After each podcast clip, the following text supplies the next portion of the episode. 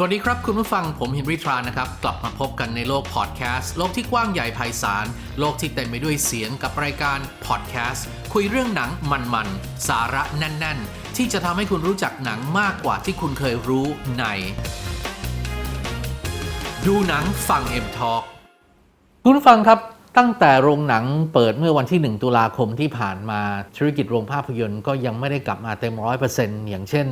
ที่นั่งก็เป็น 50% นอกเหนือจากนั้นก็มีมาตรการ ไม่สามารถที่จะนำพ็อปคอร์นและเครื่องดื่มเข้าไปรับประทานในโรงหนังได้ ถึงแม้ว่าโรงภาพยนตร์นั้นมีมาตรการในการดูแลด้านสาธารณสุขอย่างเข้มข้นนะครับ กว่าทุกอย่างจะกลับสู่ปกติ เราต้องเผาหนัง สมัยผมเริ่มเข้าสู่วงการใหม่ๆ ครูบาอาจารย์ผมก็จะสอนว่า ถ้าจะให้โรงร้อนต้องเผาหนัง หมายความว่าเราต้องเอา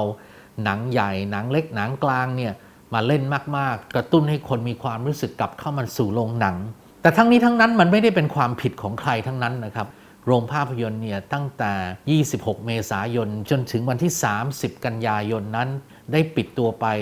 เท่ากับ 158 วัน เราต้องยอมรับว่าในประวัติศาสตร์ประเทศไทย นี่เป็นการปิดโรงภาพยนตร์ที่นานที่สุดเท่าที่เราเคยจดจำได้ครับ และในเดือนพฤศจิกายนนี้นะครับ ก็ยังมีหนังมากมายอีกหลายเรื่อง รอพบกับคุณผู้ชมในโรงภาพยนตร์โดยทาง Major Cineplex ได้ไปสำรวจความเห็นจากผู้ชม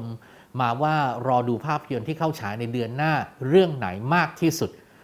และเราก็ได้บทสรุปเป็นที่เรียบร้อยแล้วนะครับ ดังนี้ครับ เริ่มที่อันดับ 3 กับ Halloween Kills ในปี 2018 ภาพยนตร์ฮาโลวีนของผู้กำกับเดวิด กอร์ดอนกรีน ที่นำแสดงโดยเจมี่ ลี เคอร์ติส สามารถถล่มบ็อกซ์ออฟฟิศทำรายได้มากกว่า 250 ล้านเหรียญทั่วโลก กลายเป็นภาพยนตร์ทำรายได้สูงสุดในแฟรนไชส์ในรอบ 4 ทศวรรษ และสร้างสถิติใหม่สำหรับการเปิดตัวครั้งยิ่งใหญ่ที่สุดช่วงสุดสัปดาห์ ในประวัติศาสตร์ภาพยนตร์สยองขวัญที่นำแสดงโดยผู้หญิงครับ ถ้าเปรียบแฟรนไชส์ฮาโลวีนเป็นมนุษย์คนหนึ่ง นี่ก็คือแฟรนไชส์ที่กำลังก้าวสู่ช่วงวัยกลางคนแล้ว หลังจากที่ภาพยนตร์ภาคแรกเข้าฉายมาตั้งแต่ปี 1978 นอกเหนือจากการสร้างมาตรฐานใหม่ของภาพยนตร์แนว slasher แล้ว หรือที่เราเรียกว่าภาพยนตร์แนวเชือด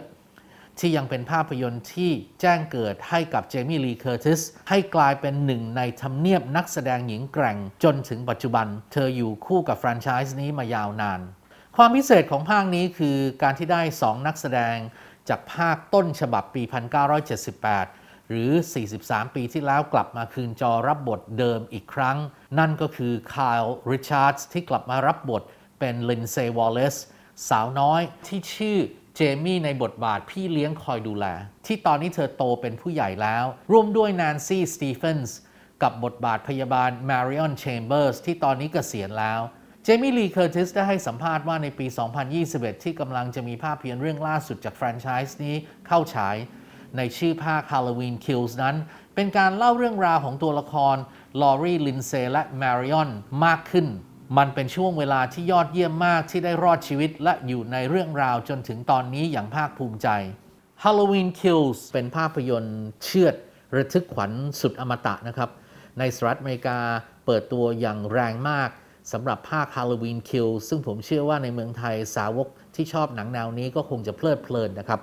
Halloween Kills มีกำหนดฉายในบ้านเรา 11 พฤศจิกายนนี้ อันดับ 3 อีกเรื่องเพราะคะแนนเสมอกันได้แก่ Escape Room ภาค 2 จากตัวอย่างที่เห็นได้ชัดเลยว่าภาคนี้ได้ยกระดับเกมให้โหด และลุ้นระทึกยิ่งกว่าเดิมสำหรับคนที่ชอบหนังแนวหนีตาย ไขปริศนาเพื่อเอาตัวรอด หนังแนวนี้กลับมาอีกครั้ง โดยในภาคต่อจะนำเสนอเรื่องราวหลังจากผู้ที่รอดชีวิตจากเกมห้องปริศนา และได้ค้นพบความจริงของผู้ที่อยู่เบื้องหลังเกมทั้งหมดมาคราวนี้คน 6 คนจะถูก จับขังเอาไว้ในห้องห้องใหม่ ที่ค่อยๆเปิดเผยสิ่งที่พวกเขา มีเหมือนกันเพื่อเอาตัวรอด โดยอารมณ์ กดดัน ลุ้นระทึก และชวนเราเฝ้ามองการใช้สมองเพื่อเอาตัวรอดของตัวละครที่มีปูมหลัง แตกต่างกันและมีจุดเชื่อมโยงถึงกันอย่างไม่น่าเชื่อ ย้อนกลับไปในปี 2019 หนึ่งในภาพยนตร์ที่สร้างความสำเร็จ จนกลายเป็นอีกหนึ่งเซอร์ไพรส์แห่งปีเลย นั่นคือ Escape Room ภาพยนตร์จิตวิทยา ระทึกขวัญไอเดียเด็ด ที่พาเราไปลุ้นระทึกในการไขปริศนาเพื่อเอาตัวรอด ความสำเร็จนี้สามารถกวาดรายได้ทั่วโลกไปมากกว่า 155 ล้านเหรียญสหรัฐ จากทุนสร้างเพียงแค่ 9 ล้านเหรียญสหรัฐเท่านั้น Escape Room 2 ในความคิดเห็นของผมเป็นหนังภาคต่อสูตรสำเร็จรูป แต่ก็ยังคงลุ้นระทึก Escape Room 2 พร้อมกลับมาสั่นประสาทผู้ชมในบ้านเราอีกครั้ง 11 พฤศจิกายนนี้ อันดับ 2 Eternals ภาพยนตร์ซูเปอร์ฮีโร่เรื่องล่าสุดจาก Marvel Studios กำกับโดยโคลอี้ เจาผู้กำกับหญิงจาก Nomadland เจ้าของรางวัลออสการ์ผู้กำกับยอดเยี่ยมปีล่าสุด ภาพยนตร์เรื่องนี้จะพาคุณไปพบกับ Eternals ทีมซูเปอร์ฮีโร่ทรงพลังของจักรวาลมาเวลกับเรื่องราวมหากาบอันยาวนานของเหล่าเทพอมตะ ที่รวมตัวกันเพื่อปกป้องมวลมนุษย์จากศัตรูร้าย โดยเรื่องราวที่เกิดขึ้นในเรื่องจะมีอยู่ 2 ช่วงเวลาด้วยกัน นั่นก็คือช่วงเวลาในอดีตที่เหล่า Eternals เดินทางมาถึงโลกเป็นครั้งแรก และช่วงเวลาที่เกิดขึ้นในยุคปัจจุบัน หลังเหตุการณ์มหาสงครามที่เกิดขึ้นใน Avengers Endgame พวกเขาใช้ชีวิตอยู่ท่ามกลางมนุษย์ จนกระทั่งมีภัยคุกคามเกิดขึ้นเหล่า Eternals จึงต้องกลับมารวมตัวกันอีกครั้ง นอกจากความพิเศษที่เราจะได้เห็นการเล่าเรื่องราวแบบ 2 ช่วงเวลาแล้ว อีกหนึ่งความน่าสนใจก็คืองานด้านภาพที่สวยงาม จากที่เราได้เห็นในตัวอย่าง ซึ่งเป็นความตั้งใจของผู้กำกับโคอีที่ได้รับแรงบันดาลใจจากหนังอย่าง The Tree of Life The New World The Revenant Interstellar Blade Runner 2049 Samsara และ 2001 A Space Odyssey ซึ่งเธอและทีมงานได้นั่งดูด้วยกันในช่วงเตรียมงานสร้าง เพื่อนนำมาเป็นส่วนหนึ่งในการสร้างภาพยนตร์เรื่องนี้ Eternals เป็นภาพยนตร์มาเวลที่เป็นเส้นเรื่องที่น่าสนใจมาก ไม่ว่า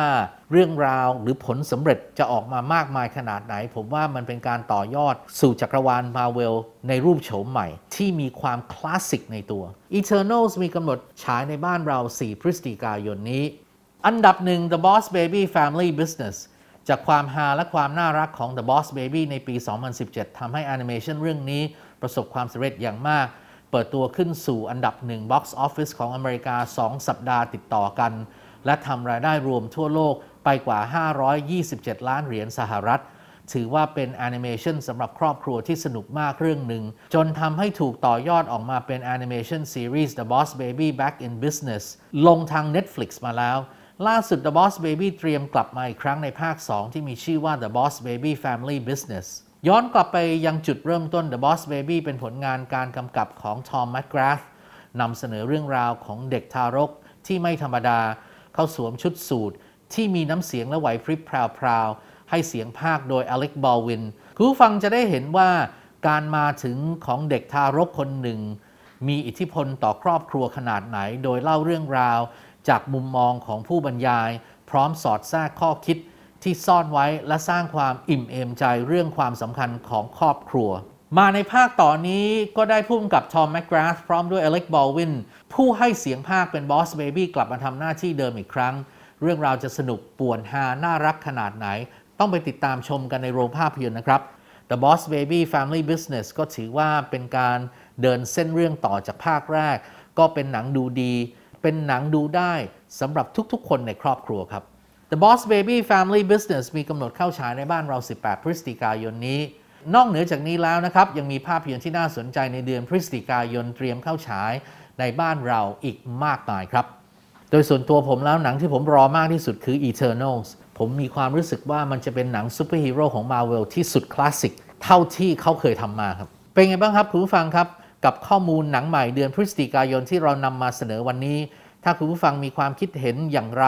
รอดูเรื่องไหนที่สุด สามารถพิมพ์เข้ามาพูดคุยแบ่งปัน หรือสอบถามได้นะครับ และเราจะเลือกนำมาตอบกลับใน EP ต่อๆไปโปรดติดตาม แล้วก็มาถึงช่วงตอบคอมเมนต์จากทางคุณผู้ฟังที่ได้มีการแลกเปลี่ยนความเห็นไว้ ที่คลิปพอดแคสต์ทาง YouTube อย่างเป็นทางการของ Major Cineplex นะครับ ใน EP 46 ที่นำเสนอเรื่องราวของเคาะนรกเปิดตำนาน Candyman ปีศาจที่ห้ามเรียกชื่อ มีคอมเมนต์ที่น่าสนใจดังนี้ จากคุณเวอร์เวอร์บอกว่าชอบเสียงคนพูด ขอบคุณมากครับ ก่อนจากกันวันนี้เรามีข่าวประชาสัมพันธ์จากทาง Major Cineplex มาฝาก กับ Major Popcorn Delivery พ็อปคอร์นสุดหอมอร่อยสดใหม่ เหมือนทานที่โรงหนังเสิร์ฟความอร่อยส่งตรงถึงบ้านสะดวกสั่งง่ายผ่านแอป Delivery มากมาย เช่น Line Man Grab Food Food Panda และ Air Asia Food สามารถดูรายละเอียดเพิ่มเติมได้ที่ www.majorcineplex.com นะครับ และถ้าคุณผู้ฟังท่านใด